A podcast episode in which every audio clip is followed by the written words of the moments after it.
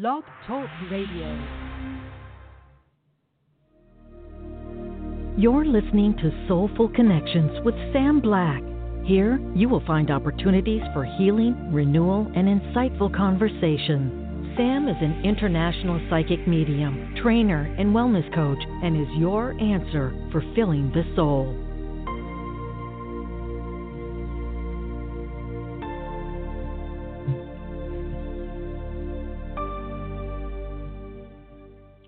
Good morning and welcome to Soulful Connections. I'm your host, Sam Black, and I am so excited to be welcoming Maggie Morris this morning. This is going to be an absolutely amazing conversation and a conversation that actually needs to happen about a topic that so many are so shy or uncomfortable discussing. We're going to bring it all out, nothing hidden.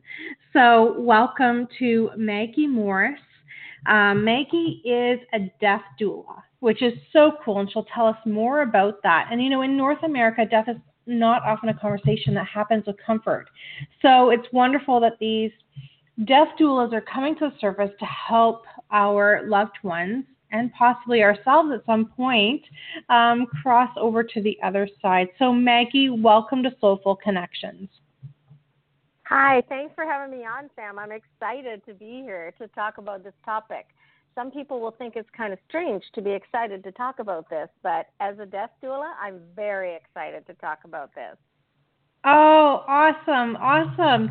So before we get started, I have to say the absolute opposite of dying. I guess it depends on your perspective. However, today is a really special day. Maggie, my daughter Kelly turns 25 years old today. So, Kelly, if wow. you're listening, Mama's going to call you after the show and happy birthday. You know, it's so happy funny birthday. when we have all these transitions coming forward. Um, you know, it's interesting how we can celebrate them. So I'm really excited to hear what you have to say about dying because I know earlier this month my aunt um, died and she she really didn't want it to be a sorrowful event. So we did a celebration of life rather than a traditional funeral and really talked about the happy times and the things that, you know, brought us joy rather than the sorrow. Because, of course, there is some sadness that comes along with death.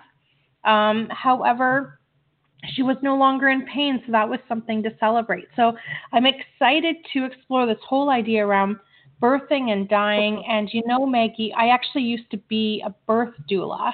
So it's so cool that you and I are joining forces this morning for this fabulous conversation. Right. And it's funny that you mentioned your daughter's birthday and that you used to be a birth doula because I always liken a death doula in a conversation about a birth doula because we are so quick to celebrate life and to celebrate birthing. However, we don't want to celebrate the end of a life although it is a celebration. It's a moving on to the next phase. And depending on what people believe or how they believe it, that makes them whether or not they're comfortable to talk about it. But it's the one sure thing that if you give birth to a child, you're going to face death. It's the guarantee of this world. absolutely, yes. absolutely. I can, I can remember when I was in the eighth grade. Uh, family friends of ours they had said to me, you know, Sammy, what are you going to do when you grow up? And I said, I'm not positive, but I think I'm either going to be a lawyer, a teacher, or a social worker. And I think I've done a little bit of all of that. Um, and he said, you know, if you really want to be in business for the rest of your life, you'll be a funeral director because everybody's dying to get in there. you know, and, and he made light of it, but it's so it. true. That's, That's right. so true. You can't get away from it. It doesn't matter how rich you are. It doesn't matter how poor you are. It doesn't matter your matter your status in society. You're still going to face that. You can't opt Absolutely. out. Absolutely. So tell us, Maggie, what is a birth doula? Or sorry, what is a death doula? um, I, Good morning, everyone. It is 9 a.m. here. Uh, a death doula is the opposite of a birth doula. Just in the same way that a birth doula coaches and is a support system to the mother giving birth, the death doula is a support system, a non medical support person for the dying and their families. So it doesn't matter whether it's at diagnosis or closer to death, a death doula can come in at any time to be a support system. You're holding space with them, you're encouraging them, you're helping them, and you're creating memories with the family that they might not have the energy to face. The death is always going to be sad. There's no getting away from that and accepting that off the hop. I always say, for me, accepting that it's going to be sad, I just do that. It's going to be sad. However, it can also be one of the most sacred and beautiful experiences that you face as well. Depends how you go into it and depends how you look at it because you can make some beautiful memories during that time that will stay with you forever. That's so and true. That's, that's so true. It really is important. And you know, when when our loved ones are passing, it can be all different circumstances. So I love that you point out that you can come in at a point of diagnosis when someone knows that it's going to be happening. I imagine you have some elderly as well where they say, you know, I don't know when or how, but I know at some point it's going to happen. I'd like to be prepared so that my family doesn't have extra to work with. And then you also have closer to the time of passing. And I know that you volunteer in hospice. So I imagine that um, you've had a lot of experience with helping people with that end of life transition. Right. Because a lot of the time, the person that's going to die does not want to talk about their feelings, or if they do want to talk about their feelings, maybe their family is not in a place where they can hear that not in a place where they're comfortable talking about that because they're carrying their own grief ball. They're in their own separate space than the person who is dying. And I can only I can also use the example of when I went through this with my own mother. I was Absolutely, please do. I was her caregiver. I did not have space for the emotional side of it because I was doing virtually the nursing care. I was taking care of the business that needed to happen around her care. So my emotional stuff went onto the back burner. At that particular time, I didn't even know there was such a thing as a death doula. I certainly would have hired one because that would have given me an outlet, out, out place as well to talk about my emotional needs. What was I feeling that day? Just to even be able to have a conversation about what I was feeling. Because I certainly wasn't going to have that conversation with my mother because she was dealing with her own dying and for most of it unconscious.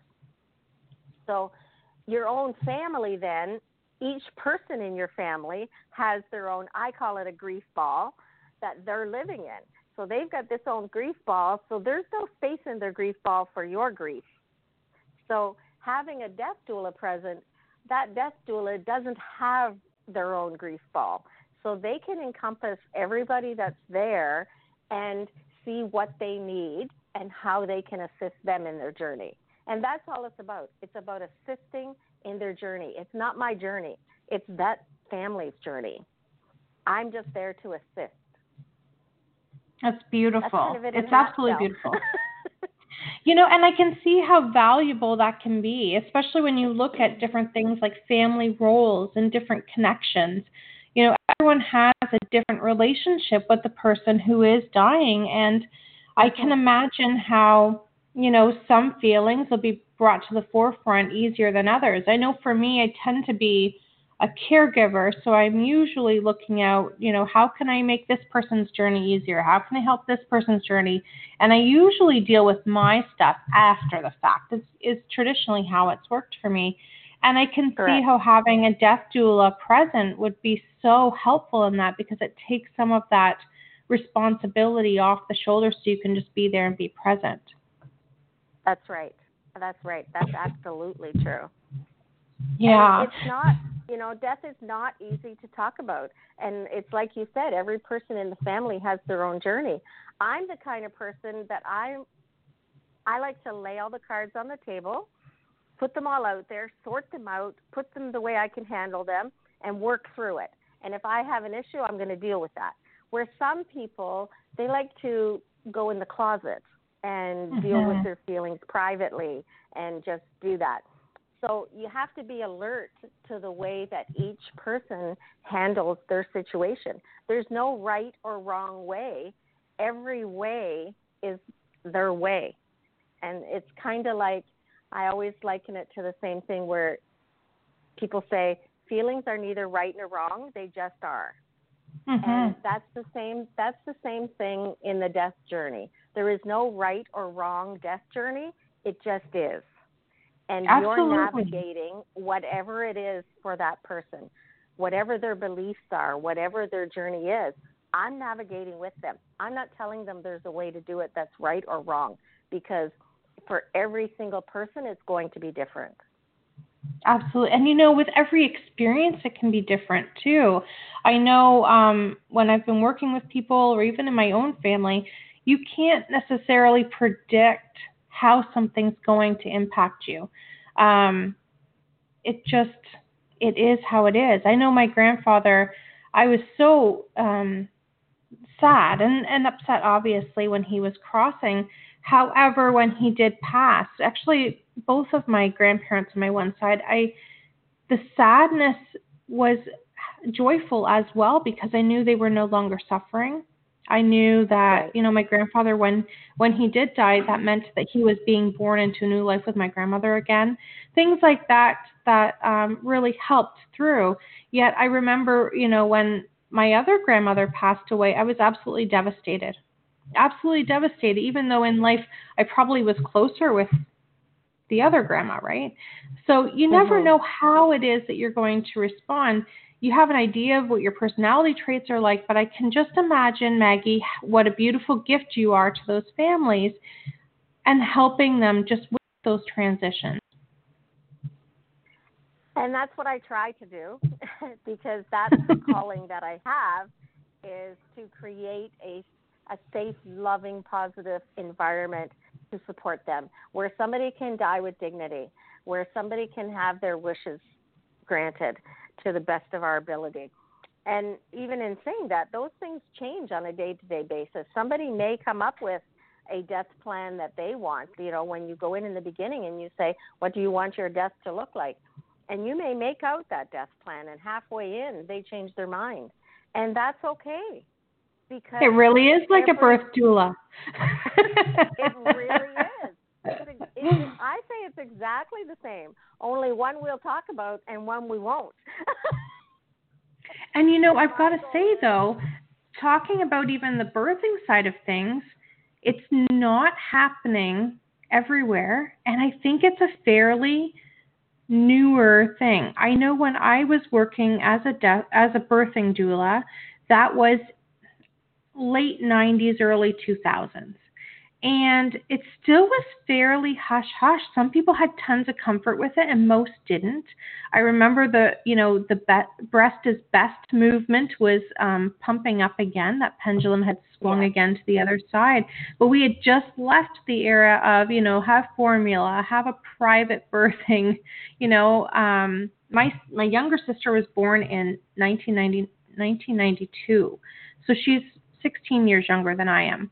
And that's the only birth my dad was present for out of four of us. Um, because right. it just wasn't allowed before that. So I love the fact that the conversations are opening up because these are natural passageways that we all transition through. We all are born and we all die. There's, there's no getting around that. Um, yeah. So I love that the conversation is becoming more mainstream, and people like you are so needed for getting it started. And that's kind of how I look at it right now as my role. My role is advocating for a conversation. To me, that's more important than necessarily what I do day to day because it's to me, how can people know that they want to hire a death doula if they don't even know what a death doula is. So there's people out there in the community who are dying alone because they don't even know the services are available. So that's why I'm very passionate. And, you know, I, some people say I'm a little too passionate talking about di- death and dying. But to me, how can people know there's a better way if they don't hear there's a better way? And with Absolutely. death and dying, people are so afraid to talk about death and dying. How do you get them to know there's a better way? It's not that I'm going to change their circumstance. I am I am not changing their circumstance, but there is a better way. Mm-hmm. And we can kind of look at that within our healthcare system, which is part of the reason that I seen this gap. When I was going through it, I seen the gaps in our system. And I knew that if I became a death doula, I could just fill in some of those. Am I going to change healthcare? No, I'm not going to change healthcare. I'm going to fill in some of the gaps. When people fall through the cracks and they're dying in hallways of hospitals, I could be there with them, holding their hand so they're not alone in that circumstance. When people have no one to be with them, I could be with them. But they're never going to know that they can hire me if we don't start the conversation about death and dying and what a death doula is. Absolutely. And you know, I can see what a huge asset you would be to that team environment because, as we know, nursing staff, their duties now far extend their capacity. And so having someone there to be with people as they pass, I imagine would make their jobs a lot easier as well. Absolutely, because they can take care of the medical side of it. The largest thing that needs to happen when somebody's dying is to reduce their pain. Our bodies, it's just the same as with a birthing doula. I, our bodies know how to give birth all by itself. Years ago, you remember hearing people could give birth in a field while they were working because mm-hmm. your body knows how to do that all by itself. It's the same thing with dying. Our bodies know how to die. That's something that when our bodies were created and the way that we work, we know how to give birth by ourselves and we know how to die by ourselves. How we get the medical team involved is to reduce pain, to reduce suffering, to reduce complications. And the medical team can take care of all of that stuff while a death doula, doula can take care of the emotional side of it, the, the holistic side, the holding space with them, to just holding their hand, to be a comfort, to just be whatever they need you to be at that moment. Because somebody else is taking care of the pain side of it. You don't need to do that. So you can concentrate on what can I do for you today? What can I do That's for you beautiful. in the next hour? What can I do for you in the next 15 minutes? Because when you're in that situation, you're living minute by minute you're living 15 minutes at a time or an hour at a time or a half a day at a time. You're not looking big scale. It's that focus is on where you are right then. And that's where a death doula can really help with that. Just being present, actively listening to their needs, their desires, their stories. Listening to their stories is a huge part of it because when our bodies are dying, part of the dying process is that you relive your life. And people want to have conversations about their life because when they talk about their life, it validates them. And when somebody is validated, they can pass from this life to whatever the next one is so much easier because their journey on this earth has been validated. And that's why legacy is so important. Any kind of legacy planning that we can do is so important because you're validating their purpose on earth, their purpose in life. And when you give somebody the gift of that validation, they're no longer afraid to die. And that part of it is beautiful. beautiful. It is beautiful. Can you The share with everyone what is talking about it? I know. I could listen to you all day, Maggie. I find this all fascinating. And you know, for the listeners, you know, um, working, I work with spirits, so I get them after they've crossed, and you know, the families come and I and I, I bridge as best I can the messages coming back and forth, and often I will have spirit come forward to either thank someone for being with them when they crossed or to acknowledge they weren't meant to be there when they crossed. You know, I see this That's especially right. with um, with people who pass from cancer, or die from cancer, being very conscious to use the word dying, death, and die. Um, so um, for you listeners, this is it's conscious that we're doing this. Um, they they often will say, you know, I I didn't I didn't want her to see me that way. I didn't want them to see me that way. I waited till them they went to the cafeteria.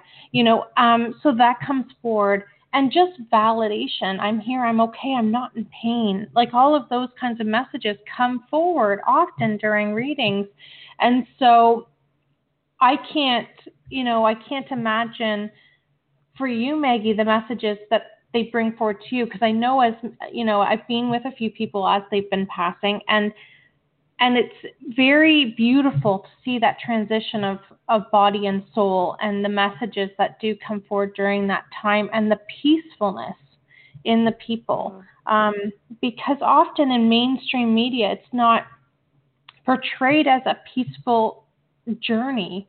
Um, it's more the raw emotion that's attached to it which I haven't yet experienced someone dying who's in that raw emotion. So, I mm-hmm. mean, my experience, I guess, is different, but it can be such a beautiful transitional journey. So, I love that you're doing that.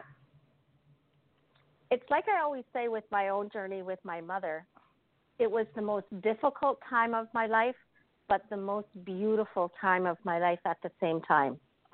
And it's it's kind of like if I close my eyes, I see on the one side the sun is coming up and it's a beautiful sunny day. On the other side, you see the moon and it's the darkness side because mm-hmm. you're seeing the both of it. You're seeing the rising of the newness of what's happening, and you're feeling also the sadness of I'm not going to physically be present with her.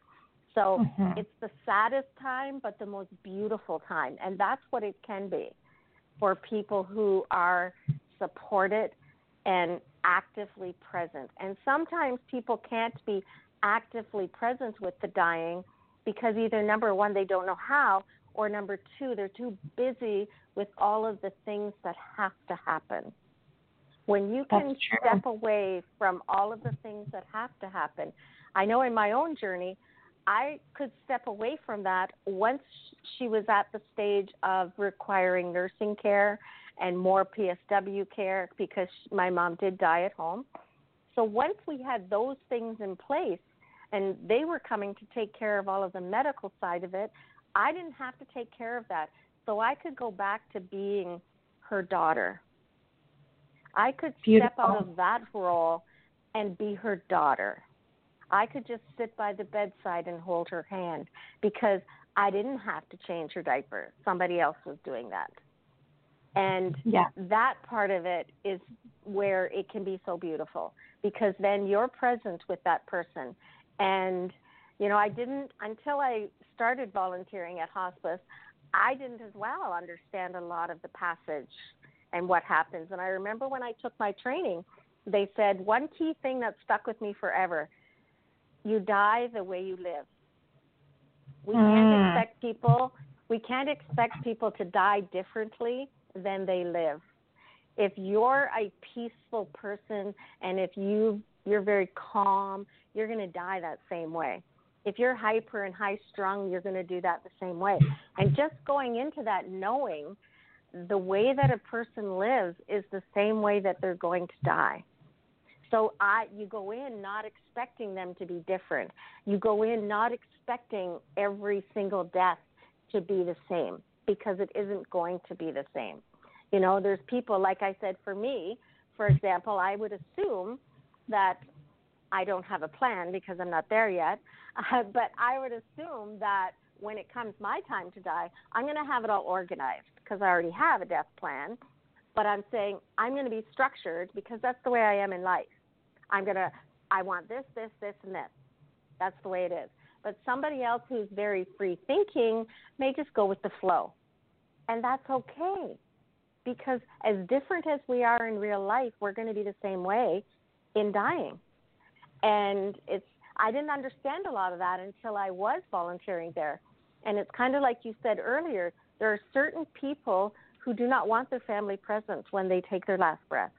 And that family will be at the bedside for days. Mm-hmm. And the mm-hmm. person will the person will wait until they go to the bathroom. Yeah. And that's when they'll die. And it's they'll come back and be so upset because it happened. But it's not. It's that person did not want you to see that. They did yeah. not want you to be there for that. And that's their choice. You know, yeah. and I can't tell you how many times that comes forward. It comes over um, so so many times during readings. Um, and and I do I find that just being able to share that message, people carry so much guilt when they haven't been able yeah. to be there with their loved one. And yeah. and honest, you know, if if you're listening and that's you, you're feeling guilty, please know that they died according to their plan they didn't Absolutely. want you to see them suffer. Yeah. And that was the same. That was the same way. Like my mom was in a sedated coma for the last six weeks of her life, and hopefully it's okay to share this part. but I you can share anything. Passed, I, after she passed, felt a certain amount of guilt as well because for you know the whole time from January to September, we had been with her all the time when she passed, she was with a nurse. And mm-hmm. that I was able to let go of that guilt because my mom and I had always joked about because different people, and it does happen with a lot of people when they're dying, loved ones will come to get them. And yes. so she had she had talked during the course of her illness about people coming to talk to her, her mother, her father, her grandmother, her brother, all people who had passed and even being a person of faith at one time she said jesus came and her and i joked about well you know if he comes again like could you get me i want to talk to him there's a few things him and i need to talk about and so the day that she died i was in bed and at four o'clock in the morning i completely as just like i'm talking to you i heard her call my name which yeah. she wasn't doing because she was sedated. So I got up, I came downstairs, I look, she's breathing. The nurse says, "Go back to bed, go back to bed." So I go back upstairs. 4:10, I heard her name again, calling me, and she called me by the name that she called me, not my, not the name I use. But she called me by the name she called me, and so I came back downstairs. I knew she was calling me. I looked, she's still sedated, she's still breathing the nurse says, Go back to bed. So I go back to bed. I was up in my room and I had not laid my head down on the pillow when the nurse knocked to say that she was gone. At first, I felt horrible that I wasn't with her when she died. However, I come to learn in the months following, I was with her when she died. Yes, because you were. she called me at four. She called me at four ten and at 4:20 she died. I was there. And just like in that conversation that we had had earlier, mom, if Jesus comes back to get you and it's your time, call me. I want to be there. And it was no accident that two times she called me. And I believe fully to this day that those two times she called me, her spirit was already leaving her body. Yes. She may have been still breathing when I came downstairs to look at her, but I believe her spirit was already leaving and was up in my Absolutely. bedroom calling me. And that Absolutely. happens a lot.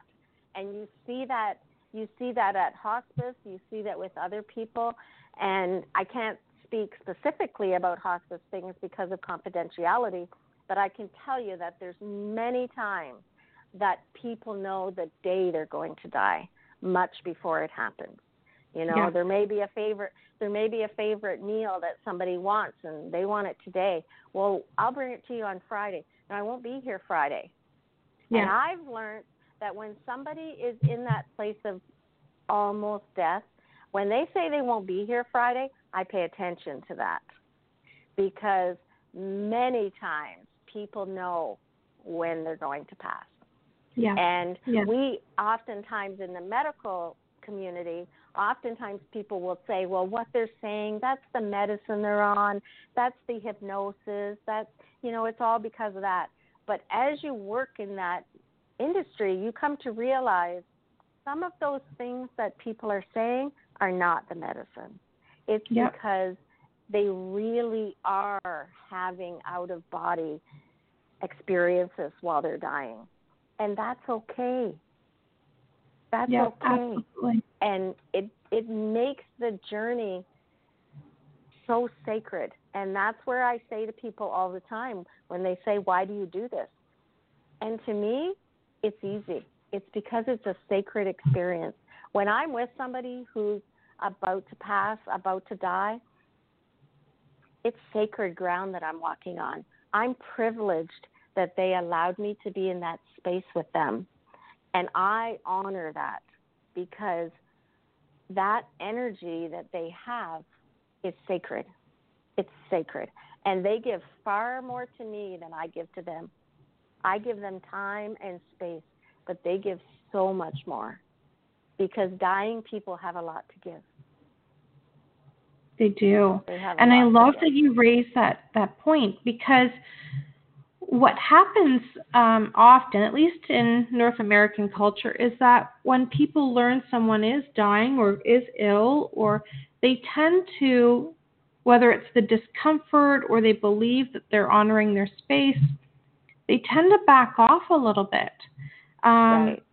And and I always encourage everyone make use of this time. There's something there that they want to share with you and want to teach you. And yeah. I think you're totally right. They have so much, even if they're nonverbal, just the essence and their energy has absolutely. so much to offer you. It's it is absolutely beautiful. Absolutely. It's absolutely beautiful. And I kind of liken it again to the birth doula. Could you imagine finding out that you were pregnant and somebody said to you, okay, don't speak about that again because that makes me uncomfortable. And you had to go through the whole nine months of pregnancy and planning, but not speak of it because it made people uncomfortable. Yet, a lot of times, that's what we do to people who are dying. Not intentionally. We don't come right out and say those words. Don't speak to me about this because it's uncomfortable. But our facial expressions say it, our mannerisms say it, we like you said we pull back we don't go visit them as much because it's uncomfortable so just imagine like i said about the pregnancy you go through that whole thing and you're not allowed to talk about it but imagine that from the death journey imagine altering debilitating disease that is going to take your life maybe not tomorrow maybe not six months from now maybe a year from now maybe two years from now maybe five years from now and you go through that journey not being able to speak of it because it makes people uncomfortable, because it yeah. makes you uncomfortable. Instead of, what about if we, little bits at a time, spoke about it until we got comfortable with it?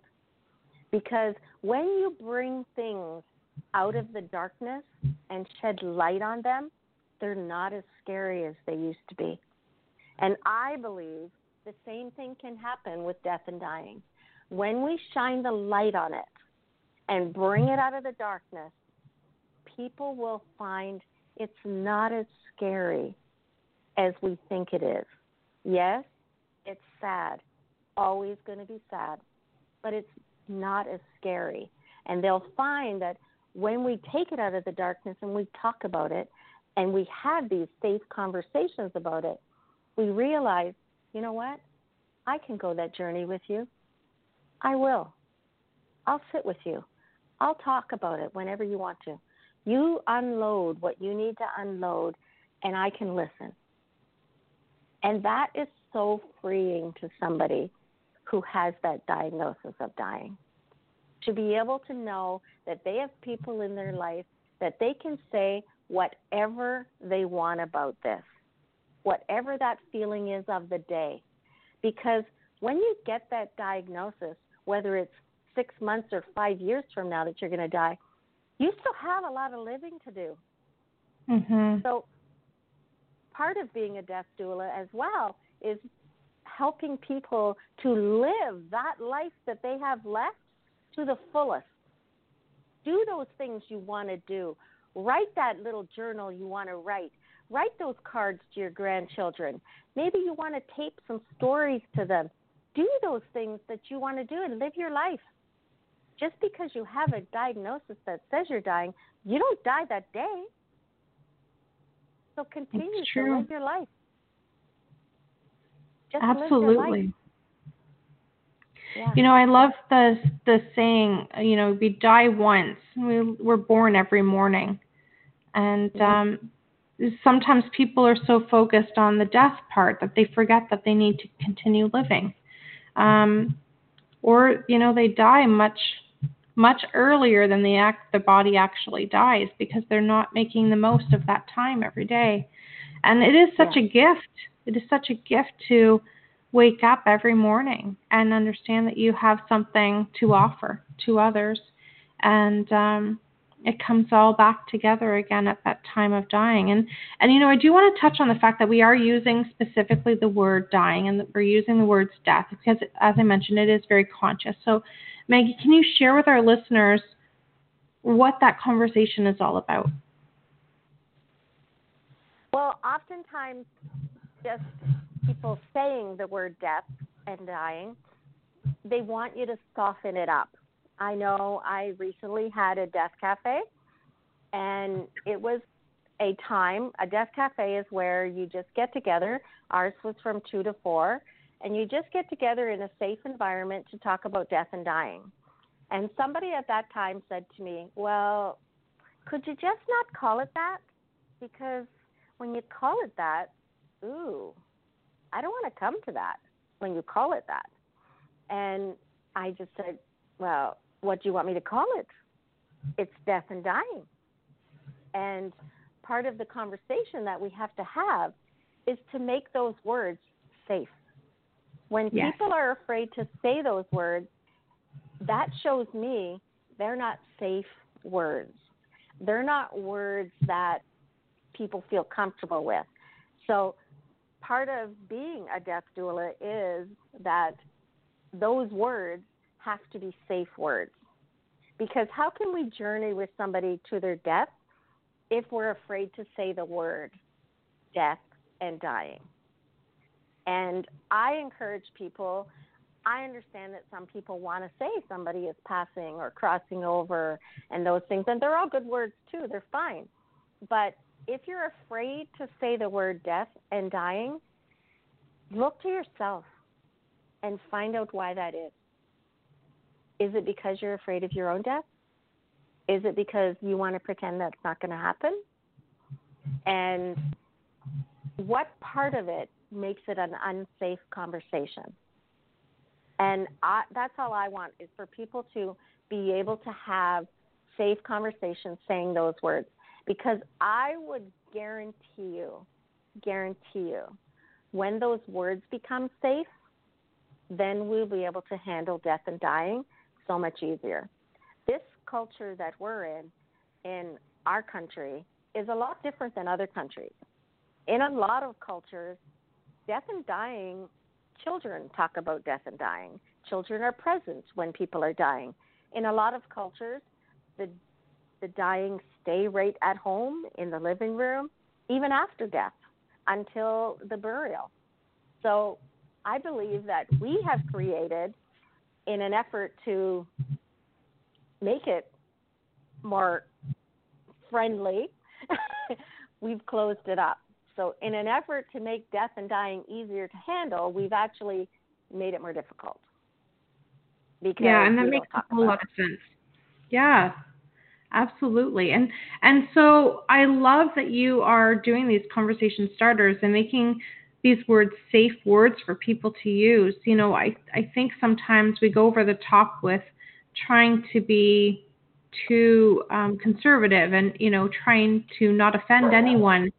But the reality is you can change the word dying as much as you like but essentially that's still what it's going to be at the end of the day Right. Right. Yeah. And yeah. And death is still going to happen to every one of us It doesn't matter what you change the word to. Yeah, absolutely. And like some of those conversation starters, I've made up the little cards, and some of those uh, conversation starters for the Death Cafe are just uh, very simple sentences. That one is, for example, how would you support a dying friend? How would you mm. like to mm. be supported? What conversations would you like to have? Are you comfortable discussing death? How would you prepare for death and dying?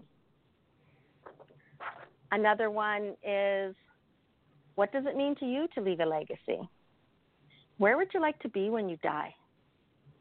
If you had a choice, how would you choose to die? What would you miss most about dying? What does a dignified death mean? What is an undignified death? And those are all just questions that are put on the table. When people come together in a room, if they're not comfortable starting a conversation, they can just pick one of those questions. And yeah. we found out last week that in that two hours that we had segmented for this conversation, one question was read off the card. The rest of the conversation went from that.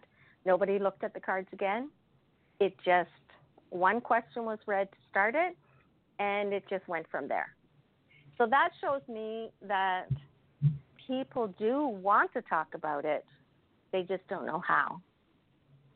So Absolutely. if we can provide safe spaces for people to talk about it,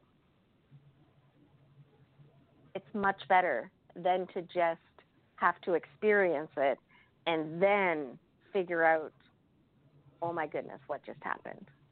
Yeah. And, that's and you know, it's something that we all have in common. We all have someone who's passed or died. We all have someone in our life who will die and we all will die ourselves. So, you know, it is it's a common denominator. It doesn't matter what background, it's a common denominator we all have. So I really love that you're hosting these death cafes and that you're inviting people to have these conversations in that safe space. And you know, I'm wondering, Maggie, if you'd be interested coming back on the show another time and we can open it up to callers and they can Absolutely. call in and we can have some really great conversations that way. I think that'll be a lot of fun if you're interested. Yeah, it, we probably wouldn't be able to do it at nine o'clock in the morning because I'm not no. sure. You know. no, sure but we could do it one evening for sure. Yeah, I think that would be really good, and then people could call in with their questions and just lay it out there. Even if people wanted to call in anonymously and just forge a question because it starts the conversation. It and does. that's the important thing because if you start the conversation before you're there, I guarantee it's easier. If you have a plan, I guarantee it's easier. Yeah, absolutely. So stay tuned. Those of you listening, Maggie and I will set that up and I'll get it posted. So, one thing I, I want to rewind a little bit because you've shared bits and pieces of your story with your mom. And one thing that you mentioned, I really think we need to highlight because in North American culture, often people die in hospital. And you were able to keep your mom at home with medical care. So, can you share with us a little bit about that part of your journey so that those who are listening, if if they'd like to do something similar, they might have some insight on how to do that? Right. Um, well, that's part of what is very important about changing the way we think of death. Because oftentimes people think that death has to happen in a hospital, in a hospice, in a nursing home they don't, in this culture, necessarily like the idea of death at home. However, it's a personal choice. I would not try to put my views on somebody else that doesn't believe in it.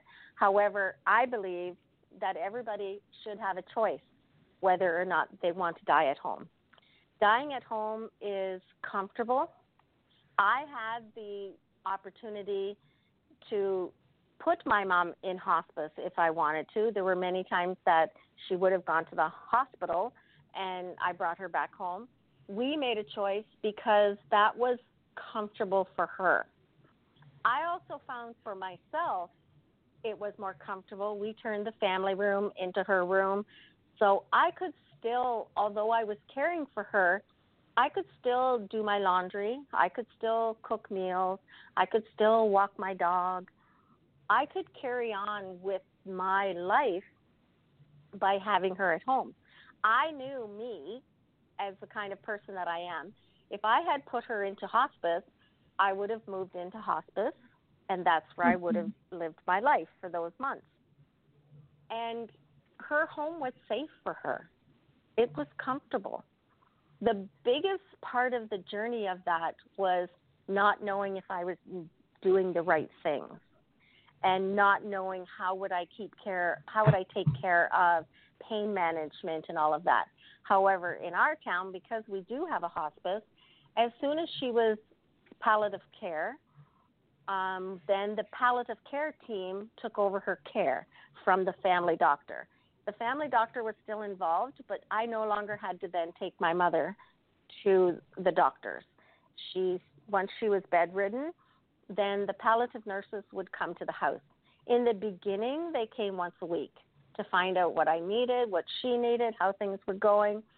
And then in the end, the hospice team was brought in and the hospital the hospice nurses and doctors and the nurse practitioners they would come to the house and in the beginning they came once a week um, during their journey near the end they were coming every day they took care of the pain management side of it they took care of all of the medical side of it the psws took care of their part of it so the services are there and I didn't have to pay for those services. That was covered by OHIP. Those things were there. The services were all there. It was just figuring out how to get them. And I remember yes. telling them that the hardest part of this whole journey, had I not been a hospice volunteer to know that those services were there, people in the community don't know those services are there. So they don't even know that staying at home is an option and that's part of where I talk about that it's building awareness because if doctors don't know that it's available, they're not telling their patients that it's available and that it's an option. It's it's just natural to say, well, you need to go to a nursing home, and that's what they said to me for my mother. She needs to go to a nursing home. No, how about no? That was my thought. How about no? Mm-hmm. How about she just stay here? And I had to fight to get him to deem her palliative care and to get those services. And so for me, I thought, you're at the most difficult time of your life and people don't make it easy. So mm-hmm. if I could find a way to let people know about these services and let people know that it's possible, and even through the Ontario government and compassionate care leave, I was able to leave my job for six months to be able to care for her at home and collect unemployment, much the same as you do when you're on maternity leave or sick benefits. And that was able to supplement my income while I could stay at home with her. So there's lots of options that are out there for people who choose that. And to me, my own personal thing is yes, it is a lot of work, but it makes the dying process at home more a home environment. There's mm-hmm. no way that a hospital becomes a home environment. They can try, they do try, but it isn't. The closest thing we have to a home environment for dying is a hospice. Yeah. However, most hospice most hospice have 10 beds. There's a lot more than 10 people in the community that are dying at any one time. So if we can support people who choose to die at home and take that load off of the hospitals and the hospice and allow people to journey to death at home, why not? Why not Absolutely. let them? And what would be someone's like? How would they access these services if somebody's listening and they're like, "That's exactly what my mom wants or my dad wants, or they want for themselves." How do they go about asking the questions? Who do they go to? the first thing that I would say to them is go to your family doctor. Have your family doctor deem that family member a palliative patient because as soon as there are as soon as they are deemed a palliative patient, then there are more services that are available to them that are not. And because my mom had congestive heart failure, which does not have a much much like if somebody has cancer, oftentimes the oncologist will tell them a certain end of life time frame. With congestive heart failure, there is no end of life time frame. So it's much harder to get deemed palliative if you're in that. So what I did, because I knew the term palliative and what it meant, I went to the doctor and I said, Does my mother have a life altering, debilitating disease that is going to end her life? He said, Yes. I said, Well, that's the definition of palliative. Yeah, but she can't mm-hmm. go palliative until it's three months to death. I said, No. She can't go to hospice until it's a certain time period. She can be deemed palliative, and then palliative nurses come to the house. So he did that. And mostly he did it to shut me up. but, and he said nothing is going to change. And nothing did for a couple of weeks. But then her care was then handled by a different department of the LHIN.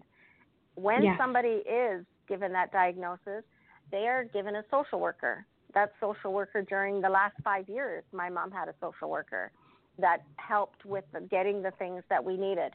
Once somebody is deemed palliative, it goes to a different department. And you kind of have to look at it like the business of dying. And yes. in the business of dying, there are many departments. Well, once somebody is deemed palliative, other services open up for them.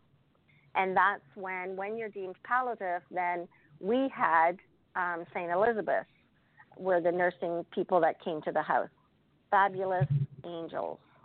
Because those palliative nurses, they know their stuff.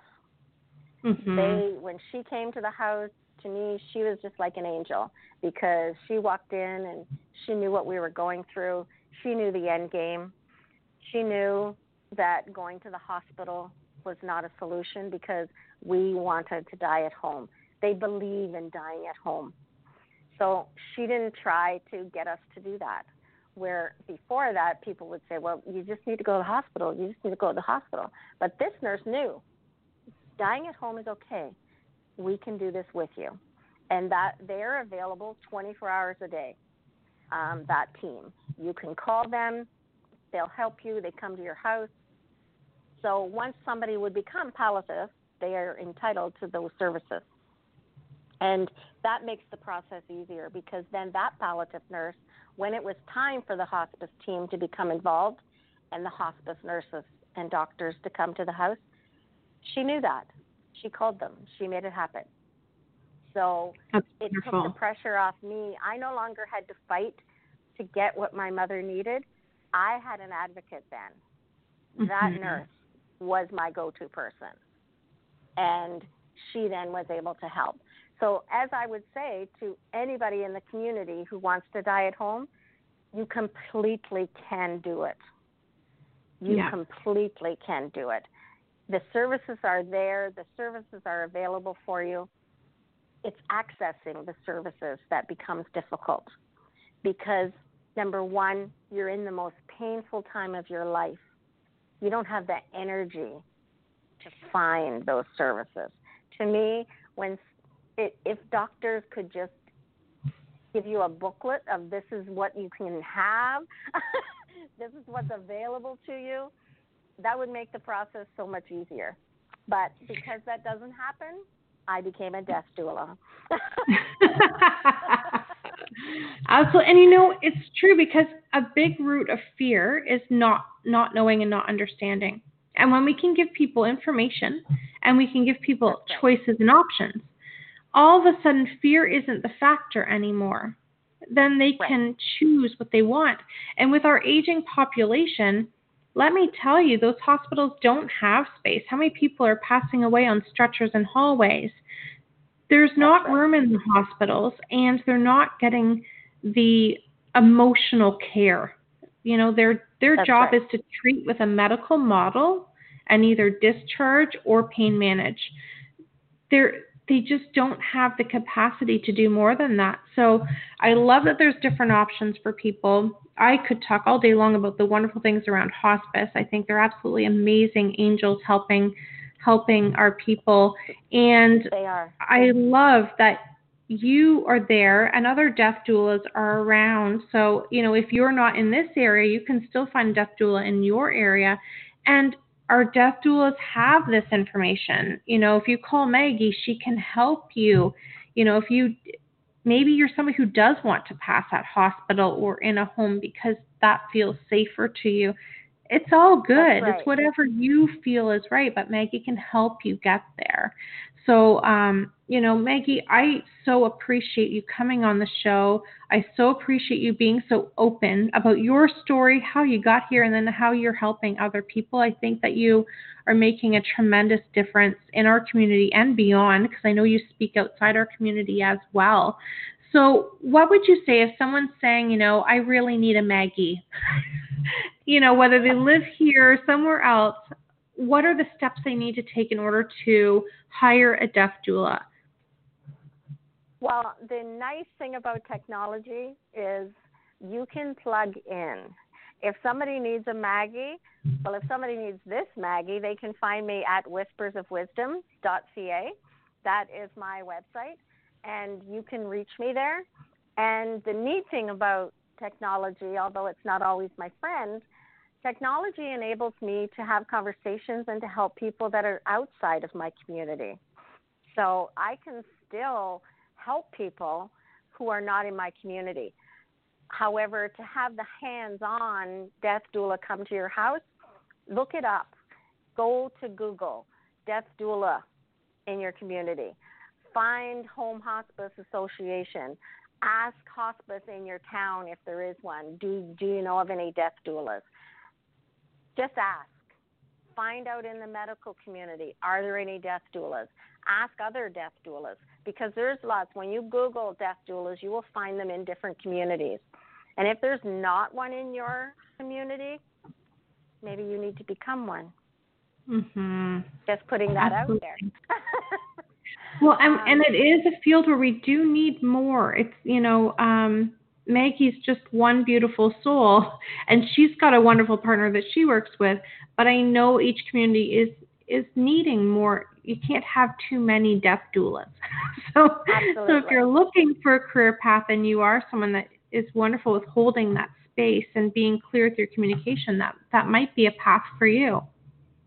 Obviously, you can't become one if you're in that situation now because Right. that would just you can't. Um, but I would I would encourage people to reach out and find out if there is one because odds are there might be one close to you you just don't know about it which is the same reason that i said before we're having this conversation because there's lots of death doulas out there but you just don't know who they are Yeah. they're find some in your community or through your hospice there's people who are actually doing this work who are palliative nurses who might not be going by the term death doula. Everybody has access to palliative nursing if you are in Ontario and you're dying. So that's Wonderful. one way that I would have people reach out. Reach out and start with a palliative nurse because I know the palliative nurse that came to our house was not called a death doula, but they are death doulas Mm-hmm. because they do have that caring heart. Nobody becomes a palliative nurse because they want to make a lot of money. Palliative nurses go to people's homes who are choosing to die at home. They have to have the heart for it Yeah. because they work very hard.